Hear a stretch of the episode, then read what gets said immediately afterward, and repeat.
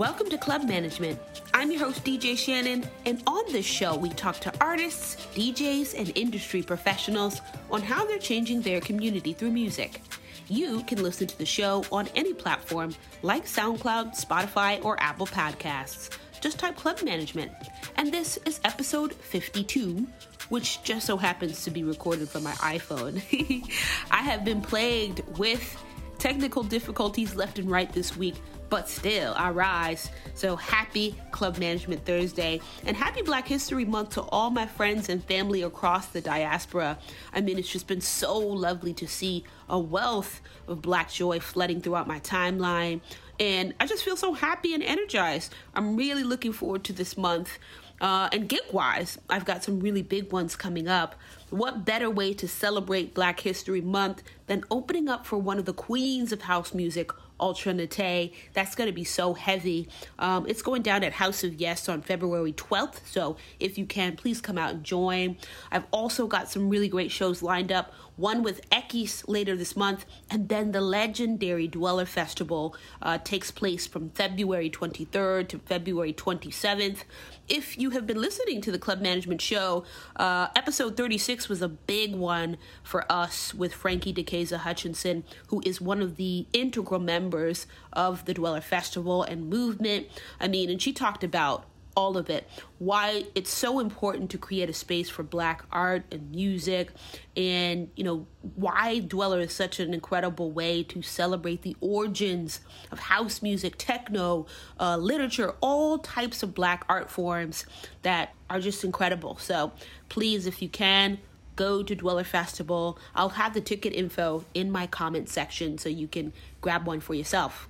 Now, for this week's episode, we head to LA for a chat with producer Baexploitation, or Bay for short. The versatile producer uses her rich ancestry to explore sounds, creating music filled with eclectic blends of house, bass, R&B, and dancehall. I discovered BAE BAE through her incredible edits, and she can literally do it all, from transforming Mariah Carey classics into Jersey Club anthems or embedding her rich island background into songs like Rocko's UOENO. But beyond music, BAE BAE extends her passion for culture into her monthly party series, The Hood Rave.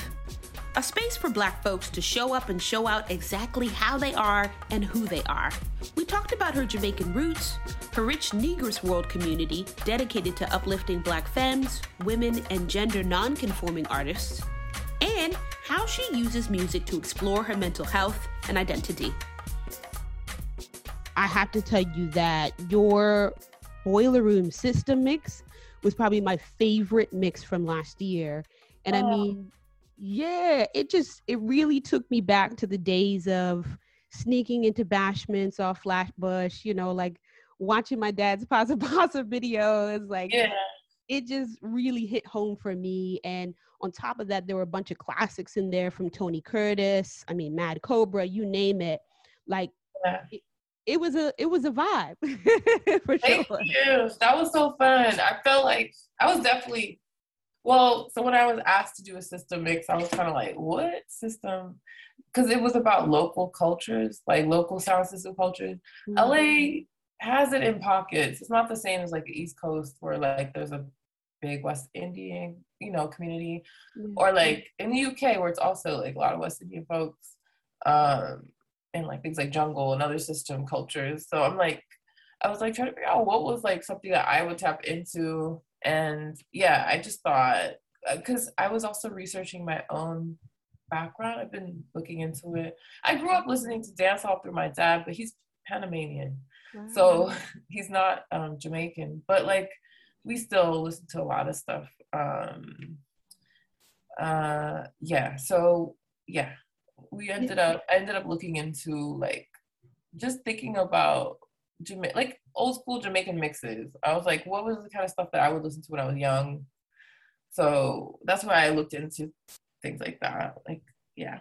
Yeah, that's really beautiful. And I was looking on your Instagram that you had recently uh, discovered a photo of your great great grandfather yeah that at that time um i had i was also in i think i was in jamaica or coming back from jamaica that's why i made that mix too specifically about dancehall but mm-hmm. yeah, um, I, I did a lot of online research and archives, and then I um, I found out that my family was from Saint Elizabeth, mm-hmm. Jamaica. Um, I don't know if you know about Jamaica. Are you Jamaican? No, I mean I love Jamaican culture, but I'm not actually Jamaican. okay, okay, okay. Yeah. So, but that was cool. Like, yeah, I got to visit, and then one of my relatives had a picture of my great grandfather. So that was cool, and like I learned mm. like I'm of Indian descent, you know, mixed descent. but A lot of Indian, South Asian people were indentured in Jamaica. So right.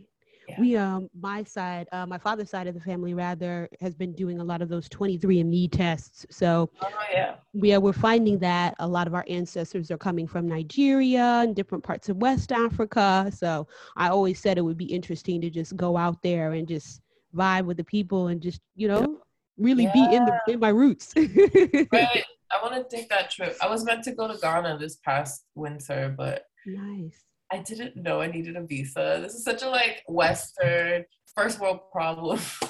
Very like American. I don't know. Some of my naivete showed, but I, have traveled all over the world, like to um, South America, Central America, the Caribbean, the UK and Europe, I've never needed a visa. so, like I had my plane ticket and everything.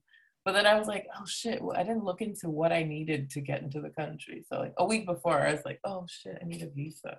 But um yeah, anyways, that trip is postponed, but like same thing. I want I did the I did my root stuff through ancestry.com. But it also traced it to Nigeria. So I was like really interested in going to West Africa that's beautiful. Yeah, I think everybody should go to the motherland at least once just to experience it. I mean, I've been to uh, South Africa, uh, Cape Town, oh. and Johannesburg, which was just like crazy to see the level of art, the level yeah. of history and music that's coming out of that place. I mean, just it's out of this world. Right. That's amazing. That's definitely an area I want to go to because I'm in love with Gqom music. Ah, yeah. I'm struggling to pronounce it, but I think it's Gqom. yes. But something like that. Yeah. I love amapiano too, but like I was always really into Gqom because it's like so hard. Like oh, I love hard drum rhythms. Uh, yes, and you can hear it. I hear all of your ancestry in your music from uh, Gqom to dance hall to a little bit of Kuduro even. Yeah. Um, I got that feeling off of the uh, UNE, uh, UOENO uh, edit that you just did recently, which was just so out of this world. Oh, yeah, um, yeah. So my discovery with BAE BAE has been through your edits. What was it about the edit kind of format that really lends to your production style or you feel lends to your production style? Um, yeah, I think it was a way for me to enter into production in the beginning when I didn't know what I was doing. So I was like, I think when I first started, I was using Audacity. I didn't know what the I was. I didn't know what a DAW was. You know, I was just like, okay, I can put these things on a timeline on top of each other. So it was like really simple to do, but like you get a lot I don't know, an edit can convey so much. And especially because like the music I grew up listening to um, was like 90s R&B primarily. So like, yeah, what I like doing is taking those songs and like quote unquote updating them or just making them something that you can listen to in the club. And sometimes it's like educational too, because like, a lot of young people, I'm 36, so I'm a little older. So it's like I feel like a lot of young people don't know a lot of the tracks that I grew up with. I mean, not just you know the the well known tracks, but like I did an edit, for example, Rose Royce, um, uh, "Love Don't Live Here Anymore," mm. like a mm. batida. I I guess like the people I know they don't call it kuduro, they call it batida. Mm. Um, but um, like in in Portugal. But um, yeah, yeah, yeah. So updating tracks, but like I'm like, okay, people don't know these tracks, but these songs are so important. So it's like, how do you create? Mm. I guess like it's like creating an archive or like kind of lengthening the lifespan of an archive or something, and then hopefully people go back to the originals. Yeah, right. I love that. I love that idea of taking something that is old and just nostalgic and then kind of like introducing it to a new audience which i think you do so well um i i think last year there was a point where i heard your mariah carey breakdown mix in like so many different djs sets oh yeah that was wild it was such a good edit Thank you. Yeah, I wish I was in New York at that time. It seemed like people were playing it a lot in New York.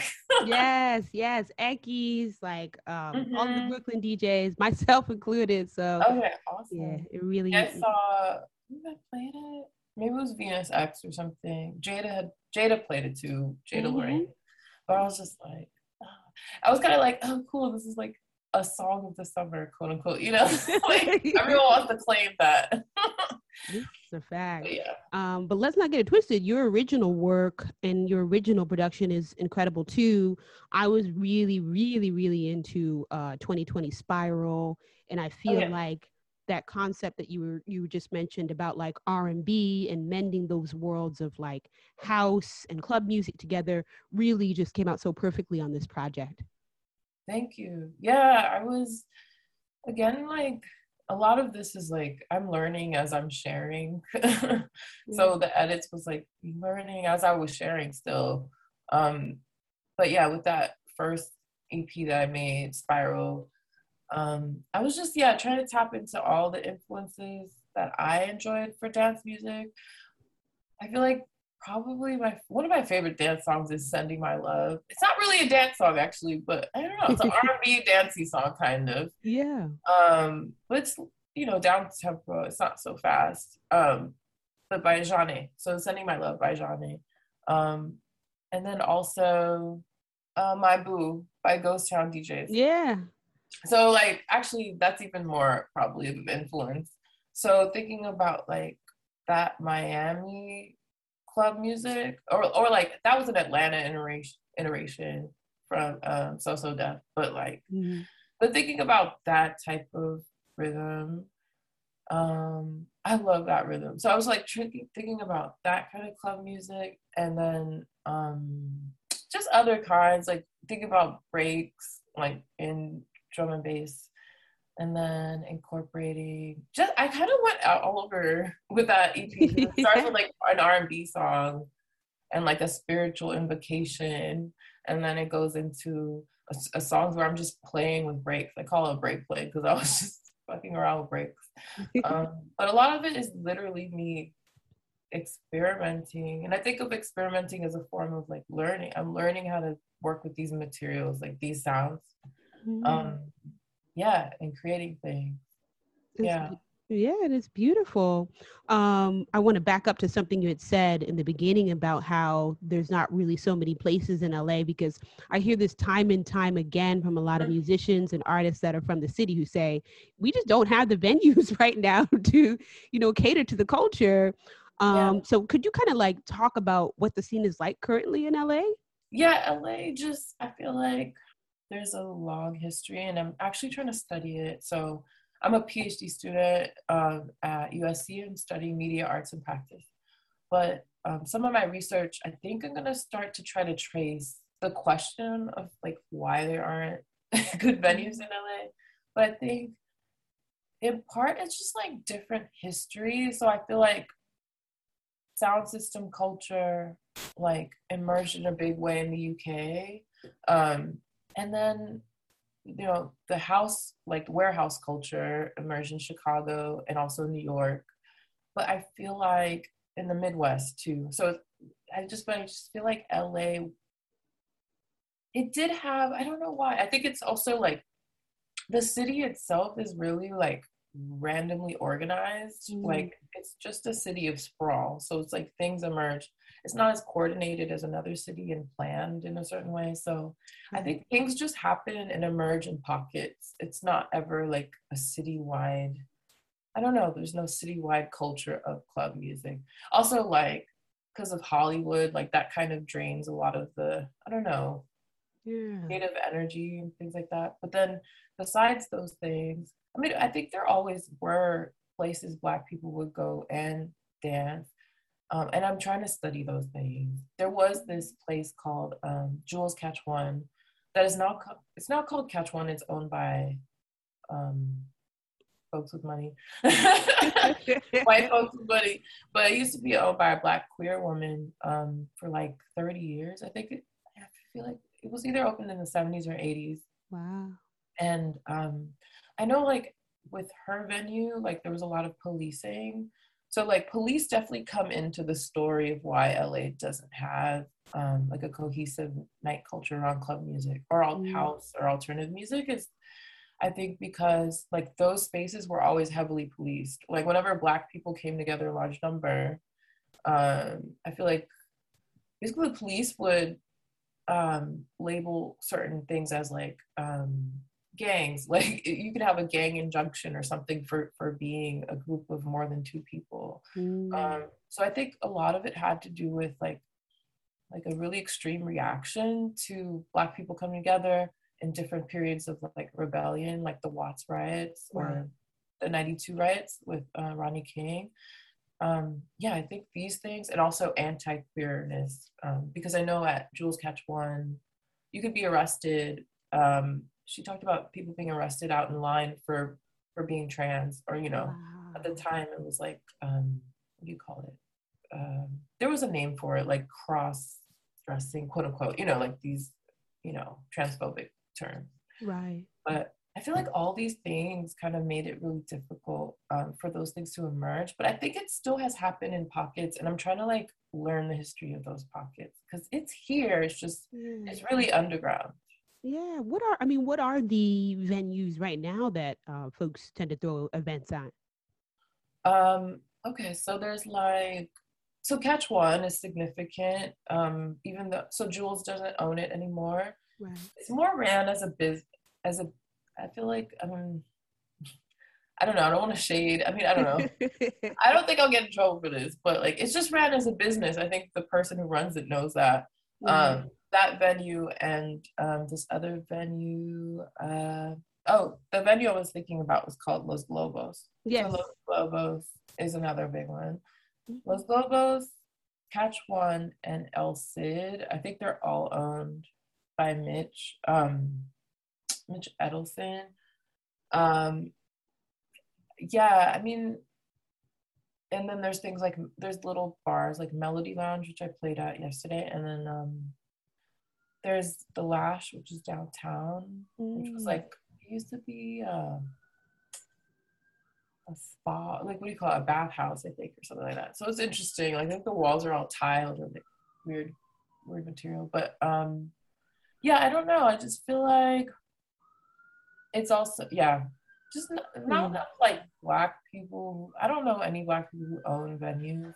Mm. Maybe there's some stuff in um, little things in Leimert Park, but right. it's not specifically club related or um, okay. club music related or house music related luckily you are doing so much in the community to bring everyone together and i'm just really really fascinated by the hood rave and it seemed like the last event brought out a lot of people yeah it did i was like, really surprised too because we were used to pre-pandemic we were doing a small party called hood rave.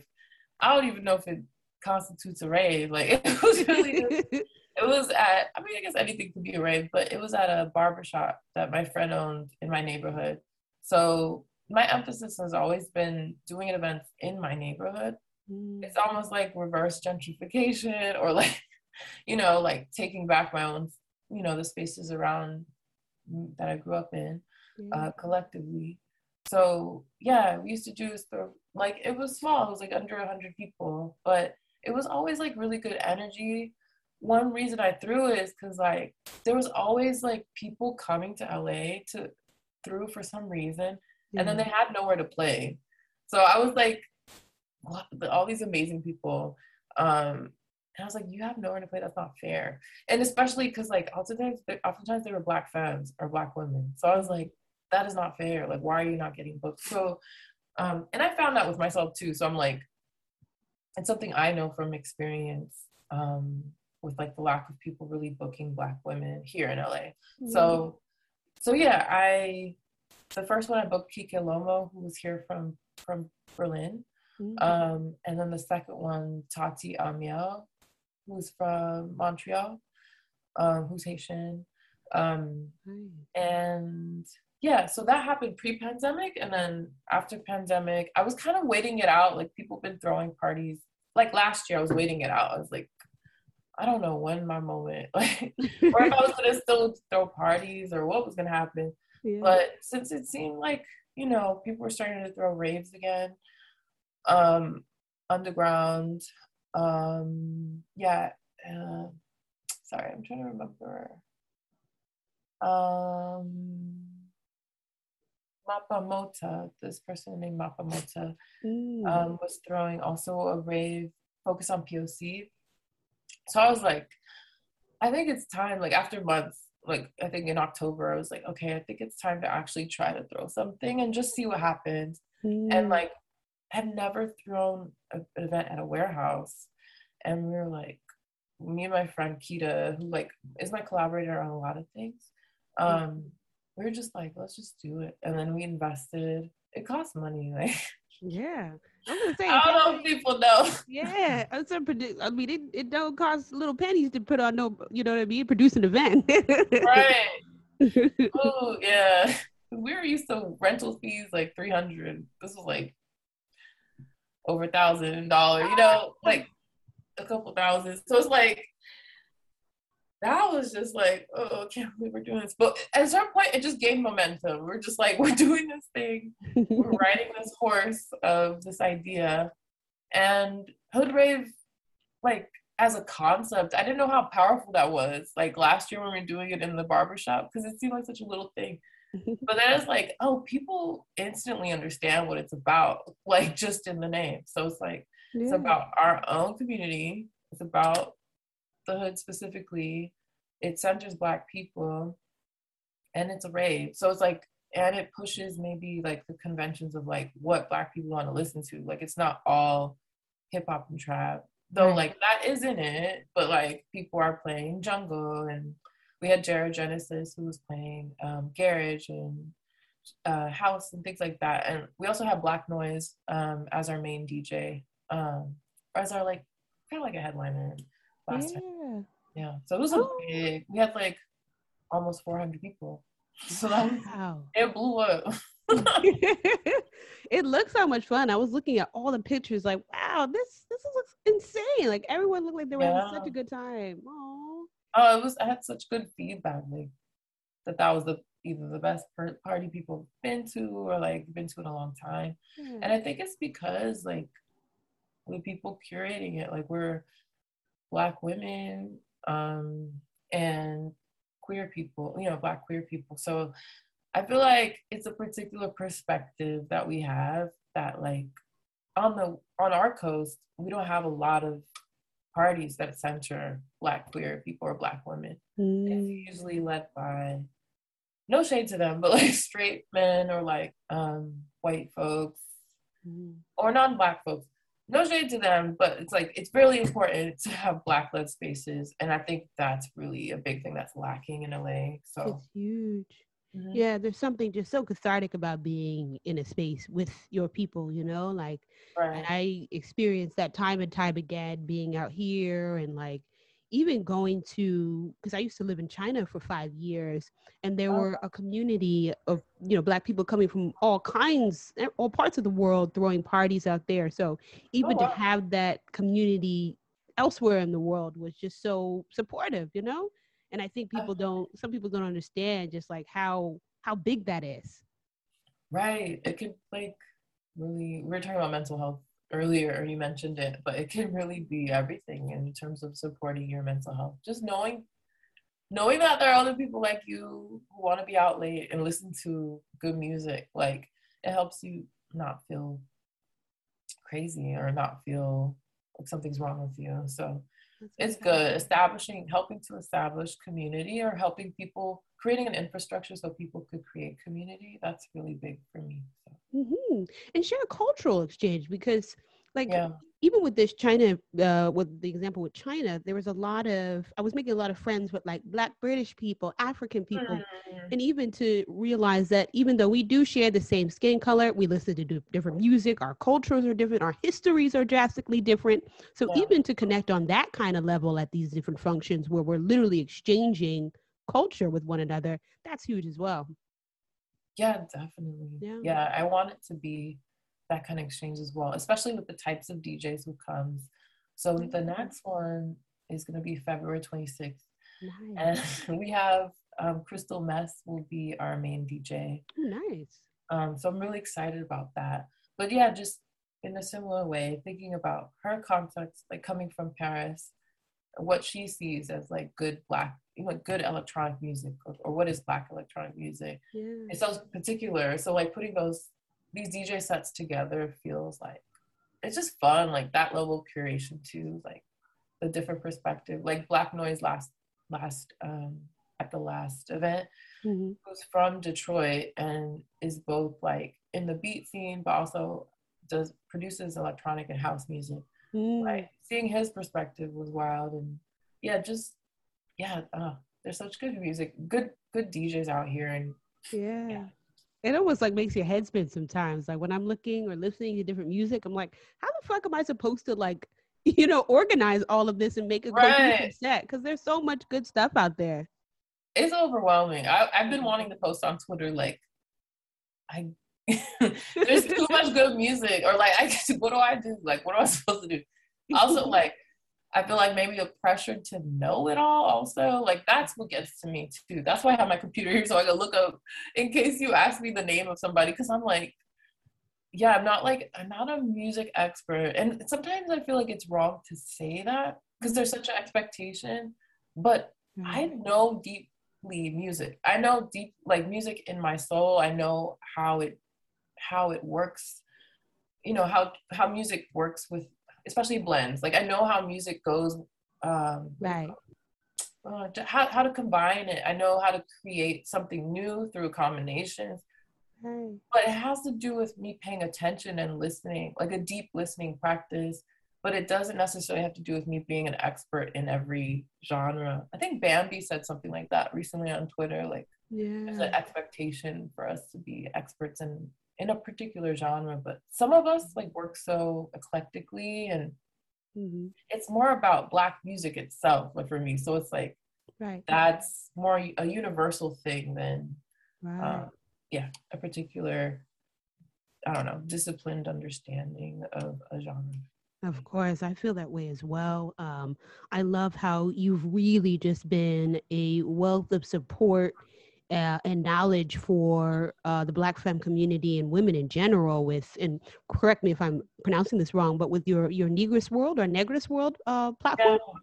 Yeah. yeah. Yeah, it's called Negress. I mean, it can be pronounced either way, but um, Negress ne- at Negress World is the uh, Instagram. Um, yeah, I've been working with the term Negress since like 2000 13. I actually came from the film world. Um, I was getting my MFA in film production at Columbia University. So I, I, I, went to Columbia, like I was in New York for five years. I lived in Bed-Stuy. really? yeah, and I commuted to Columbia because I was like, I needed to live in a black neighborhood. and I don't know, I don't know if I was tough enough for Harlem. Something about Brooklyn. I mean, Bed-Stuy was just like, it felt very communal. So but at the time, um, when I was going to graduate from my MFA, I just recognized like, I just felt so like not looked after by faculty who were mostly white. Um, and so I found like a group of other Black filmmakers, Black women filmmakers, and Black gender nonconforming filmmakers who um, wanted to like we we did a what do you call it? A screening of our work and at the time, I was really into Kara Walker's work. I don't know if you know her. Um, she's a visual artist, and also she does other types of art. But she does these silhouettes, um, kind of old school from the 1800s, but black, like black silhouettes of, of of different things that happened in the past. A lot of them are very like racial. They're about racial violence, but um, she does this thing kind of like ironically. She'll be like, she'll write in old, old, antiquated terms, but she'd be like, I am, I, uh, the negress seeks your participation, or she'd be like, the negress does this, the negress. So I was just like, I like that term. Like, I know it's steeped in racism, but like, it's something about negress, because I like that it specifically speaks to the Black feminine experience. Right. And I feel like that's distinctive. It's not just the black experience you know like there's a way that the black experience it does it kind of erases um, or when you think about just blackness itself I, I, just wanted to look specifically at like what black femmes and black women go through. So mm. i started a film collective back then and that's based in film but then it, as i pursued music um, yeah I, I, I created another platform the one that you saw. So it's based in more like i don't know. It's like a mix of different things but a lot of it is just images of black femmes that feel empowering to me. Mm. but also just feel like radical like people attempting different things with their identity and like pushing the bounds of gender or race or making fun of it. But i want to turn it into a music label. That's one thing. Wow. this year that's my plan that's awesome. And what kind of you'll just feature all kinds of music, or what's that plan gonna look like?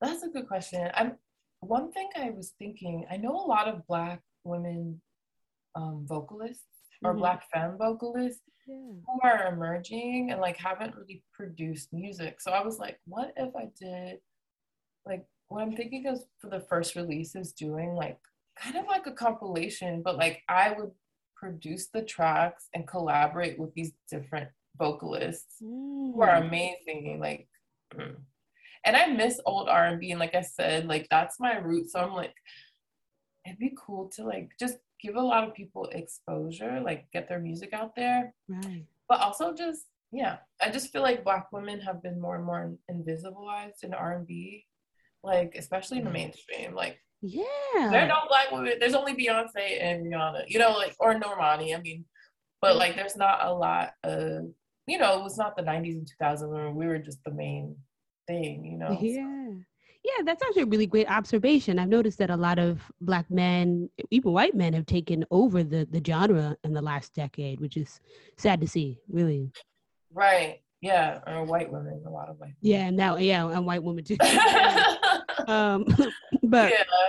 I wanted to kind of uh, jump back to something you had mentioned about just being open with identity and transparent because this is something that I see you do all the time on social media. You're very transparent about how you've struggled with parts of your own identity. Um, and you've been very vocal about how music has been a very cathartic way in healing some of those wounds and some of that trauma um, there's one quote that I just thought was so beautiful that you said, and I think it was from an interview or some sort of movie that you were in, but you said something along the lines of, We don't want to see ourselves, so it's hard to extend compassion to someone else. And oh, I, yeah, yeah and I thought that was so deep because, you know, sometimes even I have, um, how do I say this? Even I have struggles with just like, you know, childhood experience with things that have chop that have happened in my childhood that I find coming up time and time again in my um, adult life, and I'm trying to unlearn some of those behaviors or microaggressions that I'm so used to shielding myself from. And I just thought that was so beautiful that quote because it's yeah, it's it just it's true. Yeah, thank you. Mm-hmm. Yeah, that was my friend Riva. One thing that's very core to everything I do is um, empathy, like learning to create empathy what i'm learning more and more is that you in order to have that for someone else um, in an authentic way you really have to do that for yourself. Like you have to be able to see and acknowledge the things that are coming up for you. If not like then it's performative. Then we can just you know pretend we're being empaths and really nice but really depriving ourselves from real care. So I think I was kind of speaking towards that. Um, I do think a lot about empathy when I'm like um, creating a mix. Usually it has to do with healing in some way or there's some softness. Like usually, even though I love hard drums, like I was talking about earlier, um, usually there's like a femme vocal that comes in or like um I'm trying to think. I uh, last night I played all six uh Underneath the Stars, you know that edit? Yeah, yeah. The Mariah mm-hmm. Carey edit, that's a jungle yeah. version. So I was like playing that, I was like, it's so beautiful. And it, like you feel so held by that song. So it's like I try to do that. So I try to bring that kind of energy um to both like the sets and like the spaces I create, thinking about people being taken care of. Um, yeah. But yeah, it's something I wrestle with because the world itself it's so cold, you know. Very, very. the world's a cold world. and I think what what what's so fa- what fascinated me so much about music as a young uh, you know, growing up was that it was a way for me to escape from some of the mm-hmm. insecurities that I, you know, grew up with, or you know, lack of confidence that um, I grew up with. So to finally be in a space where I feel fully control with DJing, and I know that this is a judgment-free place, or at least I don't think about being judged when I'm DJing or creating mixes. It kind of helped me to tap into the confidence I never really knew I had, you know, and that's what music just uh, does for me and heals me in a way, you know? Right. Totally. Yeah, I feel mm-hmm. that as well. Like, yeah, especially when I'm struggling with something. Today, um, Earl Sweatshirt released a new project. I don't know if you've heard it. Yeah. But it's really good. Then it's called Sick.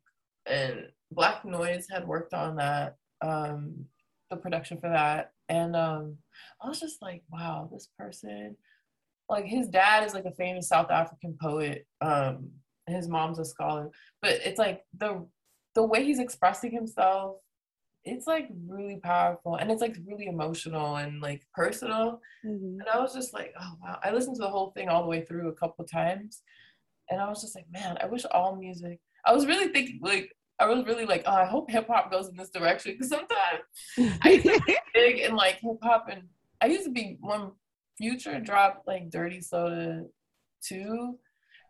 I was like obsessed with that shit, but it was so bad, like, yeah. like you know, spiritually speaking. So it was just like it was cool to hear Earl because I was like, I hope it goes in this direction because I feel held and like I feel connected and like that's also why sometimes I go more to like dance music or mm-hmm. R&B. And I go away from like hip hop and stuff. You know, I want to be right listening to the hip hop because uh, you know the beats are great, but sometimes like the stuff that I have to ingest, it's like, oh, it's a lot, it right? Not, yeah, it feels wrong. Like, but, yeah. yeah, actually, it's, it's funny that you mentioned that. I was just talking to a friend about that the other day. How when I started to feel comfortable enough to really dive in and start playing the music or the electronic music that I loved, because originally when I first started getting booked, it was just for like hip hop shows and rap oh, shows, which was great. I was grateful for the experience. But deep yeah. down, I, I knew there were so many different types of music uh, that I wanted to play eventually. So now that I have the time, well, now that I have the opportunities to play the music that I'm, you know, all, the, all kinds of music that I'm really into, right. I'm grateful for that.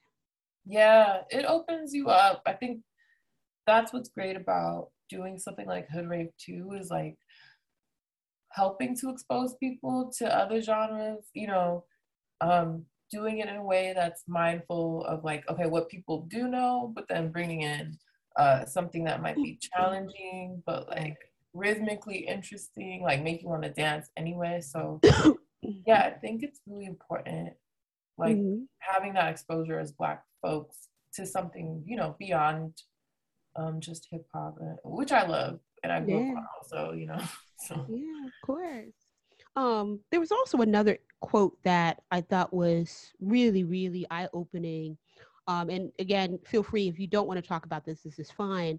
But it went something along the lines of you were talking about uh, growing up and how you don't necessarily identify with the term Latinx anymore and there's a lot of like boxing in with um, identities boxing in again with djs music and I, I was interested to see or hear about you know why you felt that way. I was thinking about it today. It's like I've, I've, i went through like a really complex journey with my identity because my parents are central american immigrants. My dad's from panama. He's a black panamanian. And my mom's from El Salvador. Um, she's not oh, black. Um, but growing up, it's like they didn't really talk to us at, about our racial identity, and like it was a complicated thing for me because I was the oldest of my siblings, and I was the I was black. You know, I'm black, so like, I came out the darkest skin of the three. Um, and you know, I'm more apparently black. Um, my siblings are like racially ambiguous, or more so. My little brother doesn't necessarily believe in race. I think he's starting to, but it's complicated. it's just like being in that context and not having guidance. I looked to I mean, I look to music. This is something I was thinking about earlier. It's like I got really deep into reggaeton because um, my dad used to play El General when I was little. Like El General is like boom boom mami mami that song. Yeah. Uh, there's a bunch, of, of course, but like uh, so yeah, like coming into college and like in from high school, I was listening to a lot of reggaeton. I was like burning CDs for reggaeton. Um, there's like Tego Calderon. I don't know if you know him. Of course, yeah. Okay, making sure. Well, you're from the East Coast, so you would know. Some people here would be like, but uh, um, I would listen to Ivy Queen a lot. Mm-hmm. Um, also, people who are non-black, like Wisin and Yandel, and um, there were a whole bunch of people. But like, I was obsessed. But I think it's because I was like, these are the people, these are me. Like, these are reflections of me. You know, these people. I would look at a lot of Tego Calderon videos. His videos were great because it's like I always featured like a really sexy black girl, but like different, like with the big afro, with like you know natural dark skin, thick, not like conventionally skinny. So I was like, yeah, like this is a representation of me. So I felt really connected to that for a long time, long time. But I think that what was difficult um, was that I was in LA, so like, right. not you know, the local um, Latinx culture was more white, white passing or like mestizo, I guess. It wasn't Black Latinx or Afro Latinx people, and also this was like before that was a you know before on social media you know like where everyone's like now talking about afro latinx identity right. so i didn't have somewhere to go and be like feel affirmed i feel like i did that through music and it, it you know for a while that worked um or was helpful it was supportive to me for sure but then i don't know i, I guess i just it was hard for me to identify with my latinx culture mm. i don't know I need to think about why that is, but I think it has to do with breakdowns in my family too. Like mm-hmm. I wasn't close to my family back home or things like that, because like just things in the family. Um, but yeah, I think over time I've identified more with my black identity just because mm. I don't know, I just feel more perceived. I've lived the world as a black woman, so it's hard for me. I don't even use Afro Latinx really, though I mean, I speak Spanish fluently, um, and I lived in Panama for a year. Like, I have a lot of experience, you know. Yeah. Yeah, yeah I just don't identify anymore because I don't know. I'm not trying to wash away. I think sometimes it becomes a way to wash your blackness or mm. not claim it or something. So it's also a political choice, I would say. Like, yeah. No, no, not at not at all. I mean, I totally get that. Um, and I think just going back to the idea of just using music as a catalyst to to just yeah, just like fuel all those feelings and all those emotions. I mean, it's been really I know over the last year it's been a, a great way for me to just come to terms with what's happening for black people globally around the world, you know, from this pandemic ravaging the community to, you know, housing disruption, you know, food crisis, you know. Yeah. Um, it's been a way for me to process all those feelings and how sometimes being a black person in America can just feel so heavy, really yeah. heavy, you know? Yeah, that's that's really real. Yeah. Yes, this is a fact. Um, yeah. but on a lighter note here, and the last question, because I could talk to you all day. This has been yeah. um, how was your installation at the Hammer Museum? That looked really fun.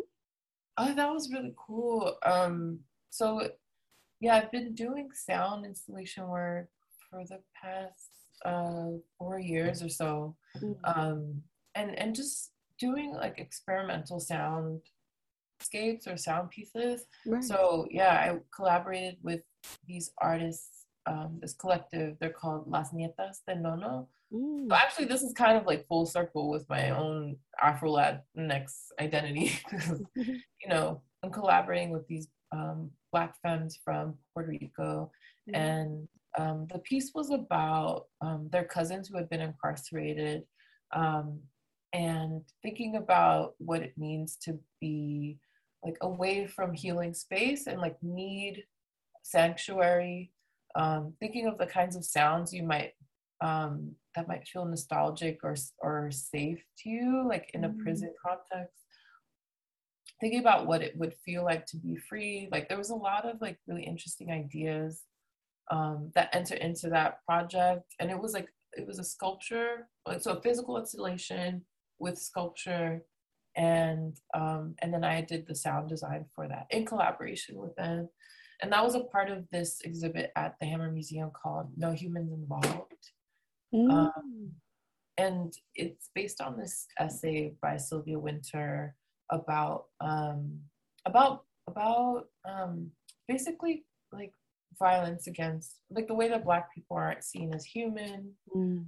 Um, there used to be this category in LA that police would identify certain people who were they had killed, um, and they would it was NHI, no humans involved, and they would use this acronym um, when they were like when the person the victim had been like homeless and like a black homeless person um, or a black poor person.